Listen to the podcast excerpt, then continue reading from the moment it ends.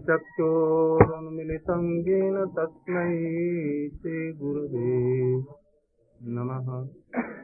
वाञ्छाकल्पतरुभ्यश्च कृपा सिन्धुभ्यैव च। पतितानां पावनेभ्यो वैष्णवेभ्यो। नमो महावदन्नाय कृष्णप्रेमप्रदायते कृष्णाय कृष्णचैतन्यनम्ने गौरत्सिते हे कृष्ण करुणा सिंधो दीनबन्धो जगत्पते। गोपेश गोपिका कान्त राधाकान्त नमस्ते। सप्त काञ्चन गौराङ्गी, राधे वृन्दावनेश्वरी विषभानुसुते देव, प्रणमामि हरि। हा देवी जाते निपत्तभुवि दण्डवत उद्भटर्ति अस्य प्रसादमबुधस्य जनस्य कृत्वा गन्धर्विके तव गणे गणनन्दिते अङ्गश्यामलिं तटाभिरभितो मन्दे कृतेन्दीवरम् जड्डञ्जागुदरोति साङ्गिदधतमपट्टम्बरस्य श्रिया बृन्दारण्यनिवासिनं हृदिलसद्दामाभिरामोदरम् राधास्कन्दनिवेशितो जलभुजं ध्यायेन् दामोदरम्। भक्त्या विहीनापरादलस्यै चित्वा कामादितरङ्गमध्ये कृपामयीं त्वां शरणं प्रपन्ना। वृन्दे नुमस्ते चरणारविन्द। गुरवे गौरचन्द्राय राधिकायै तदालय कृष्णाय कृष्णभक्ताय तद्भक्ताय नमो नमः। यं प्रव्रजन्तमनुपेतमपेतकृत्यं द्वैपायनो विरहकातर्या जुहाव पुत्रेति तन्मयतया सर्वोऽभिनेदु। तं सर्वभूतहृदयं मानतोऽस्मि। वदामि राधाम्। भजामि राधाम्। भजामि राधाम्। अरविन्दनेत्राम् स्मरामि राधाम्। मधुरस्मिताभ्याम् वदामि राधाम्। करुणाभरभ्रम् मन्नास्ति गतिर्न कापि श्री बृहद भगवतामृतम हम लोग का बृहद भगवतामृत का पाठ चल रहा है। इसमें गोप कुमार द्वारका पहुँच गए हैं और उनसे उद्धव जी से और गोप कुमार में वार्तालाप चल रही है। प्रसंग था, गोप कुमार को कहीं भी आत्मसंतोष तृप्ति नहीं हुई।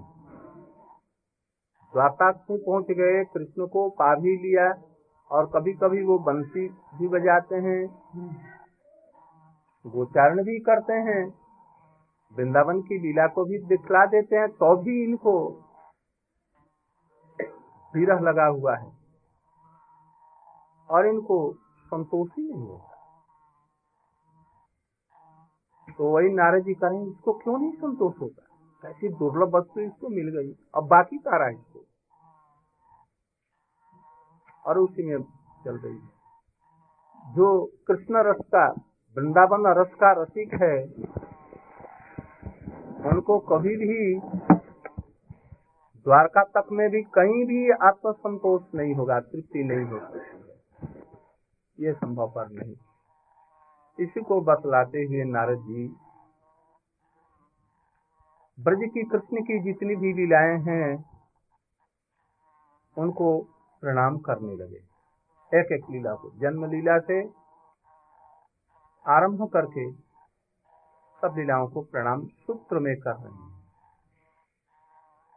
सनातन गोस्वामी ने इसी के ऊपर में दसम स्कंद की लीलाओं के प्रणाम के रूप में एक सौ आठ मालाएँ गुथी है।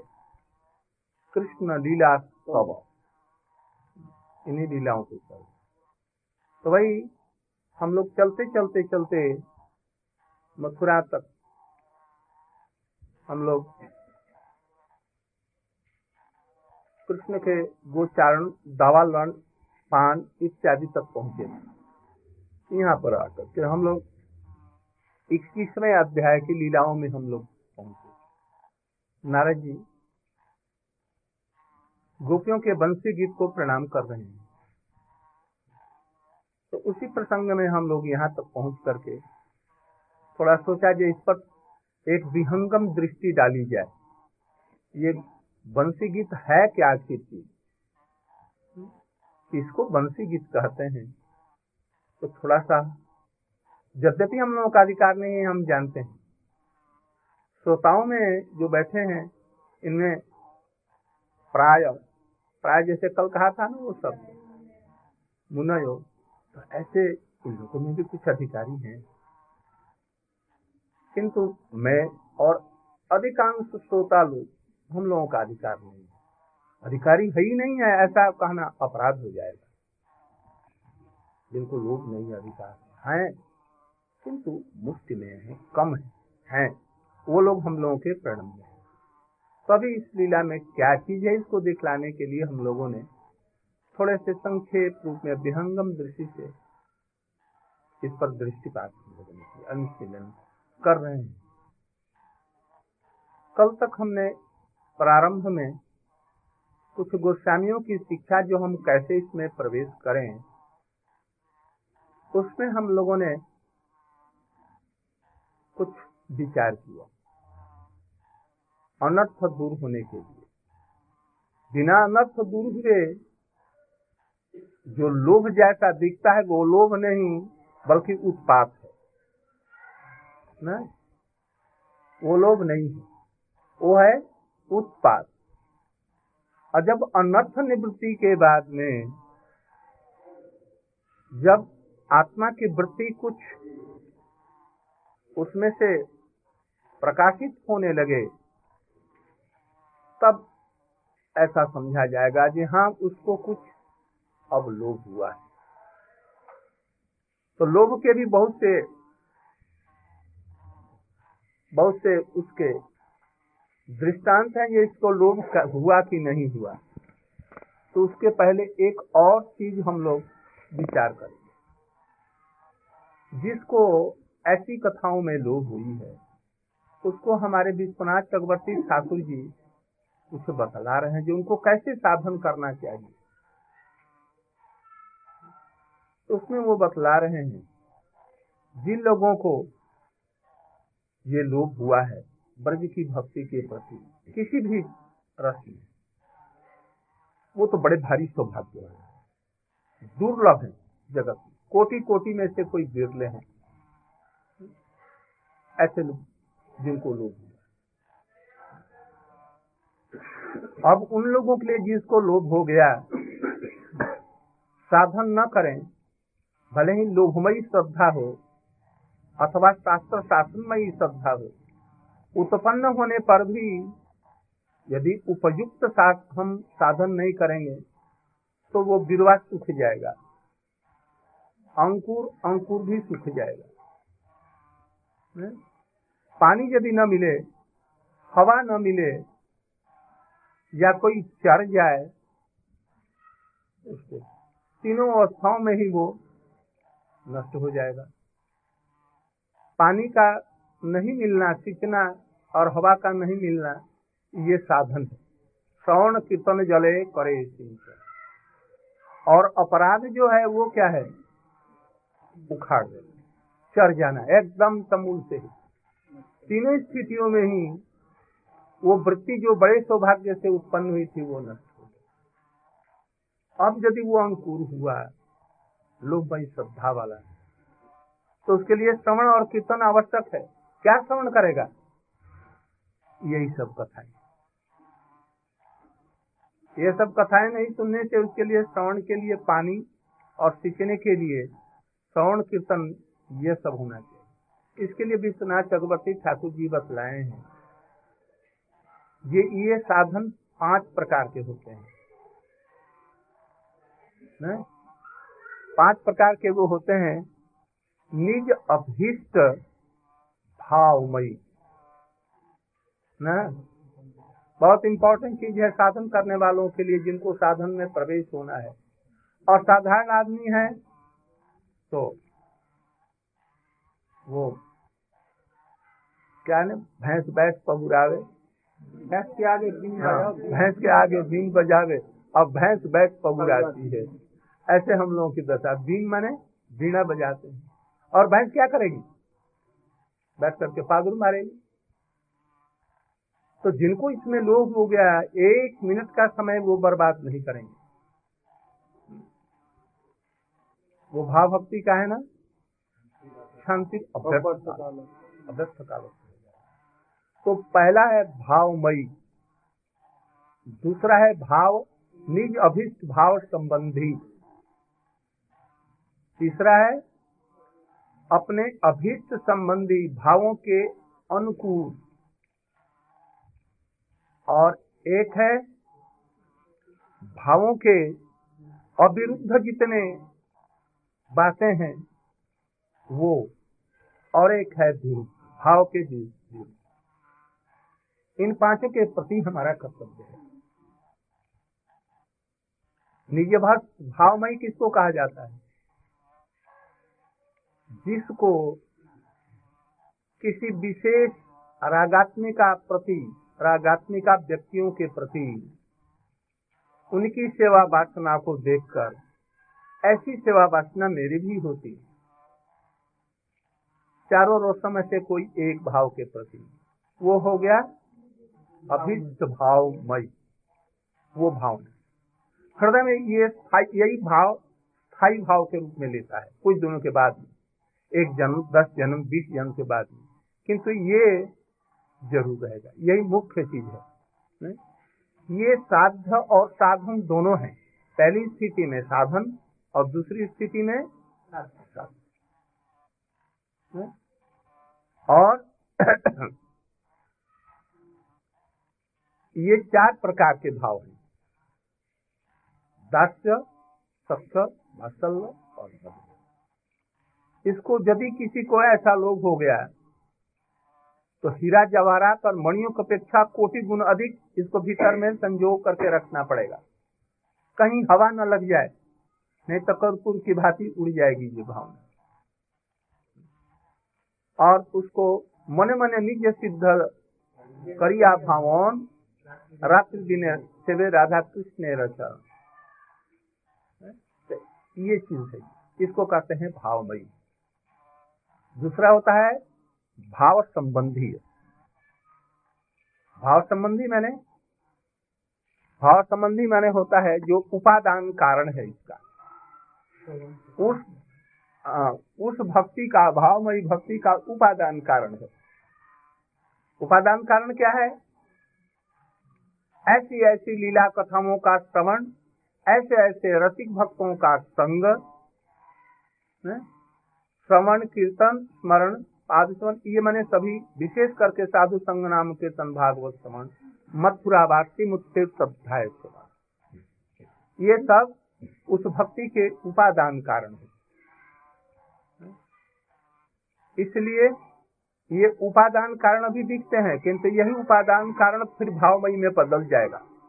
जैसे श्रवण कीर्तन करते हैं, अभी उपादान कारण है उसको उत्पन्न करने के लिए, किंतु यही श्रवण कीर्तन ही जब भावमयी हो जाएगी, तब फिर यही वो सिद्ध हो भाव हो? जाएगा बोले बताओ अपने भावों के अनुकूल ये संबंधी जो भाव है।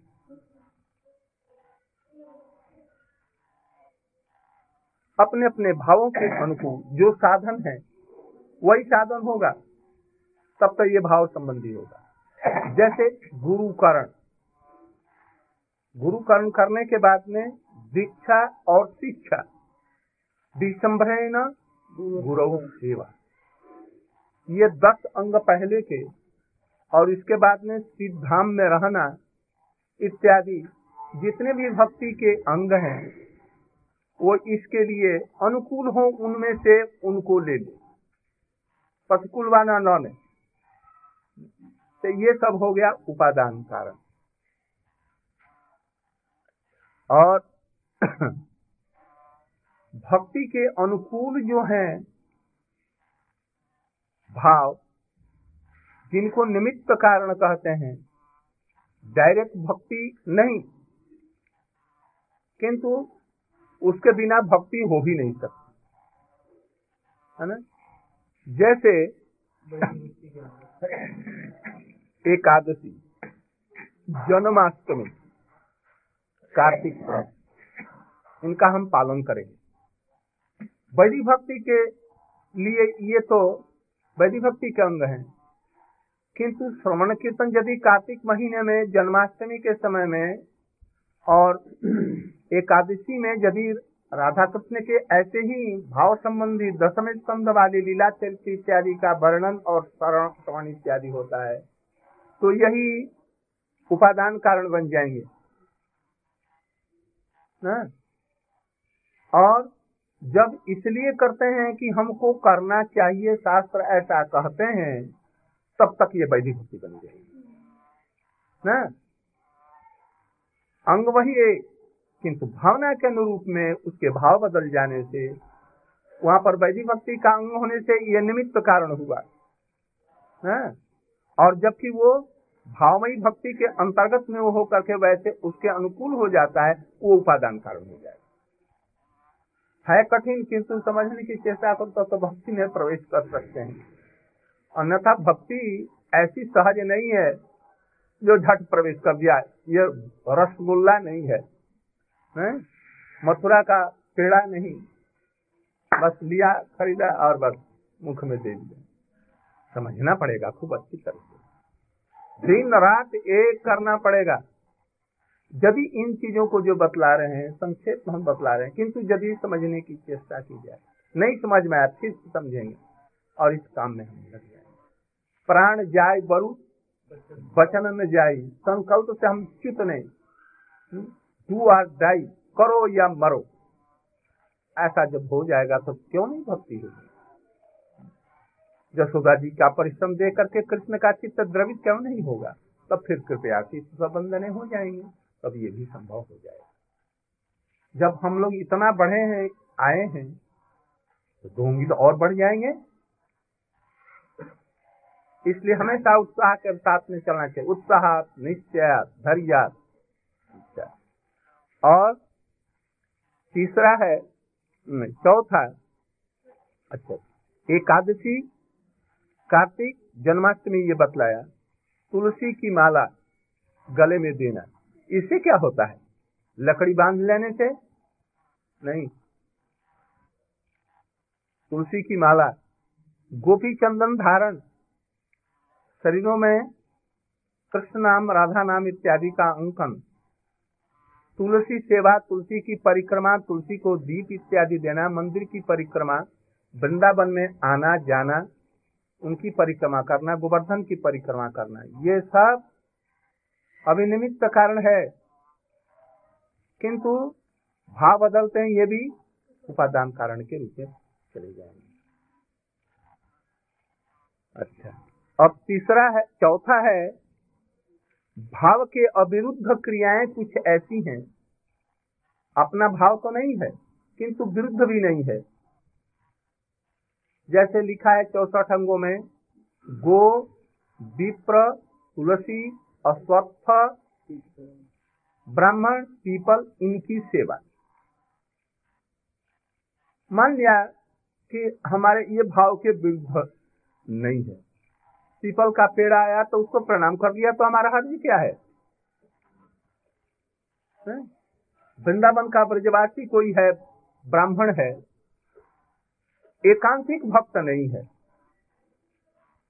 हम लोग का गौड़ियों वैष्णव के विचार जैसा होना चाहिए ना, राधा पक्षीय ये सब एकांतिक पर की अभाव युक्त जो भगवान का भजन है, उसमें वो नहीं है। वो सभी भावों को राधा वल्लभ जी हैं, ठीक है, बिहारी जी भी ठीक है, मदन मोहन जी भी ठीक है, वो भी ठीक है। गोपेश्वर महादेव जी की हानि चले जाते हैं और और सब, देवदत्ता देवी सब, और दान दक्षिणा में भी चले जाते हैं, वो यज्ञ भी करा देते हैं, श्राद्ध इत्यादि भी ले लेते हैं, दान भी ले लेते हैं।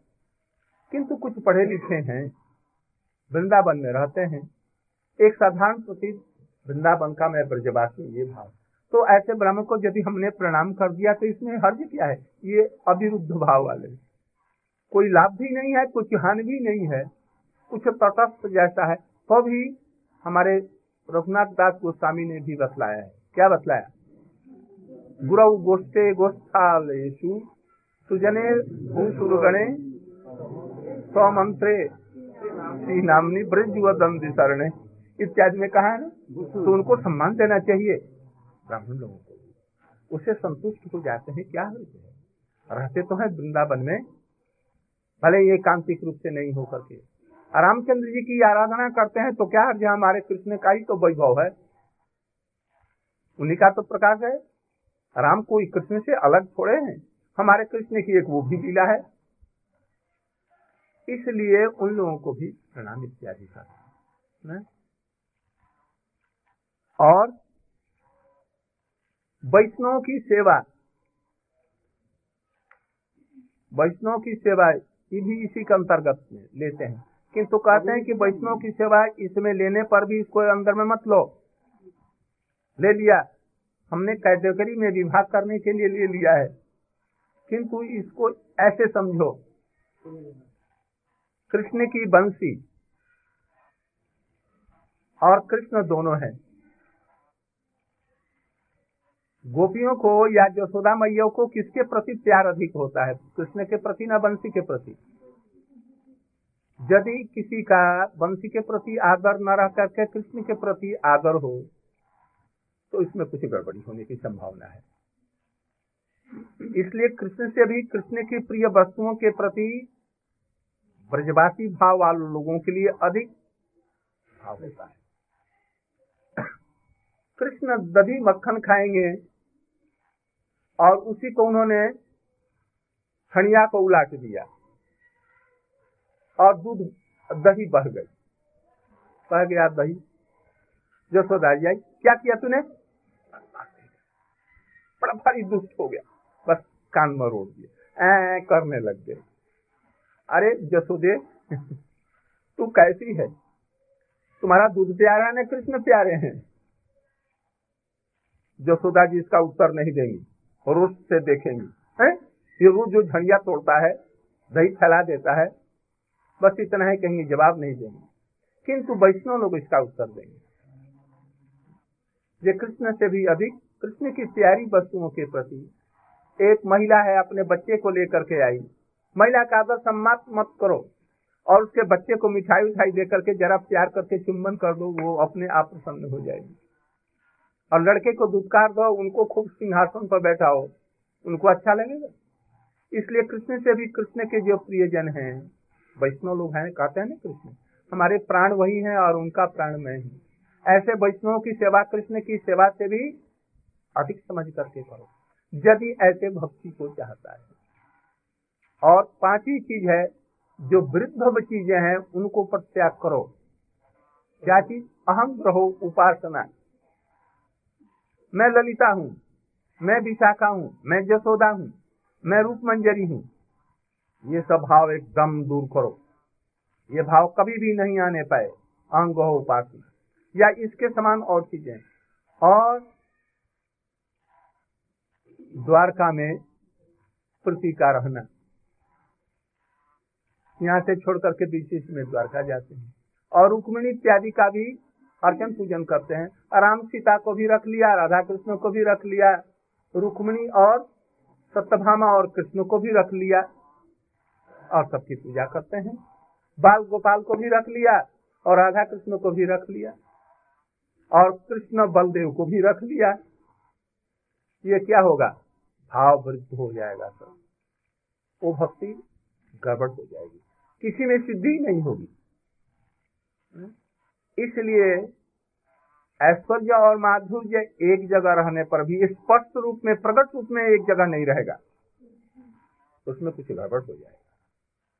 इसलिए ऐसे विरुद्ध जो चीज़ें हैं, इनको दूर रखना पड़ेगा।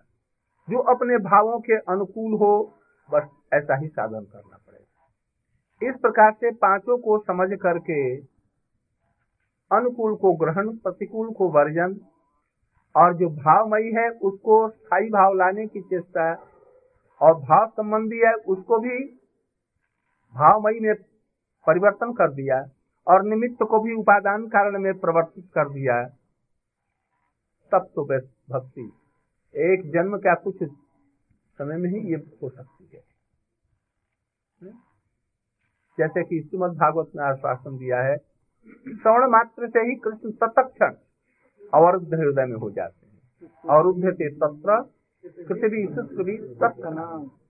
तत्नाथ माने अखंड काल में दो, चार, दस, बीस जन्मों में भी हो जाए। हम तो समझते हैं कि हम लोगों के लिए कोई गारंटी दे एक लाख जन्म में आपका हो जाएगा। बड़े आनंद और आशा की बात है। तो इन्हीं भावनाओं को लेकर के हम लोगों को भजन करना चाहिए, भाई, भजन करेंगे। तब तो हमारा मनोरथ होगा। और इन सब हमारे गोस्वामी को विचारों को नहीं लेंगे। तनिक भी थोड़ा सा इधर उधर हो जाएगा। तो खुरस्य धारा। दुर्गम खुरे की धार के तरफ़ में कहीं इधर चला गया पैर कट जाएगा बस जख्मी हो जाएँगे बस खत्म हो जाएगा।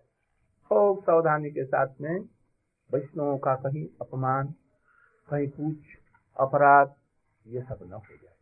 वैष्णव लोग बड़े दयालु होते हैं अपराध तो लेते नहीं है। किंतु उनकी चरण की धुलिया जो है ना चले चपाती हैं। वो बड़े दुरंत हैं। उनसे बच करके निकलना बड़ा भारी कठिन है। महाप्रभु से निकल जाएँगे किंतु स्वरूप दामोदर रामानंद और उनके नीचे जगदानंद पंडित जी और दामोदर पंडित जी कौन एक है ना जो महाप्रभु जी को भी दस बातें सुना देते हैं। इन लोगों से निकल करके पार पाना बड़ा भारी कठिन है। इसलिए सबको विचार करके हम लोग चलेंगे और भजन करने की चेष्टा करेंगे। तब फिर हम लोग इस रागात्मिका भक्ति के अनुगमन में रागा भक्ति के प्रति कुछ लोभमयी भावना हो सकती कल तक हमने प्रायो बतंग विहगा मुनयो बनस्मिन कृष्ण चितंग तदुत्तम कलबेनु गीतम आरुचि दे ध्रुव भुजानु रुचिर प्रमाणन श्रीमंत मिलित ओ, इस वन के जितने भी पक्षी हैं, ये पक्षी नहीं है। मानो ये ऋषि ही हैं, मुनि हैं। कल हमने इस चीज़ को बतलाया। मुनि में भी विभाग किया। दो दो एक बातें हम इस वक्त करके आगे चलेंगे। मुनि भी तीन प्रकार के होते हैं। ब्रह्म चिंताशील मुनि। मन के द्वारा ब्रह्म की चिंता कर। महाराज एक तो आसन के नहीं चिंतन करने वाले, ब्रह्म की चिंतन करने वाले मननशील मुनि। परमात्मा जो अपने हृदय में अंगुष्ठ परिमाण, जो हमारे साक्षी हैं, कर्म फलों के नियमता है। इनका जो चिंतन करते हैं सब समय और वही हो जाने की चेष्टा करते हैं, वो परमात्मा अनुशीलनकारी मुनि और तीसरे होते हैं, भगवत नाम रूप गुण लीला चिंतन करने वाले मुनि। इनमें से जो दो हैं, वो दो में कुछ ऐसे हैं, जो वेद रूपी तरु है। और उसकी जो हज़ारों शाखाएँ लाखों शाखाएँ हैं उनमें कर्म मार्ग वाली जो शाखा है उसको वो छोड़ देते हैं। उनको फलों को भी छोड़ देते हैं। सेमल का फूल और पलाश का फूल और वो, वो फल किस चीज़ का बदला माकाल ऐसे के प्रति ये सब तुच्छ चीज़ें हैं वैसे ये कर्म फल इसको तो छोड़ दिया है। किंतु परमात्मा और ब्रह्म संबंधी डालों पर ये झूल रहे थे। किंतु ये वृंदावन वाले जो मुनि हैं, ये इसको भी छोड़ चुके हैं।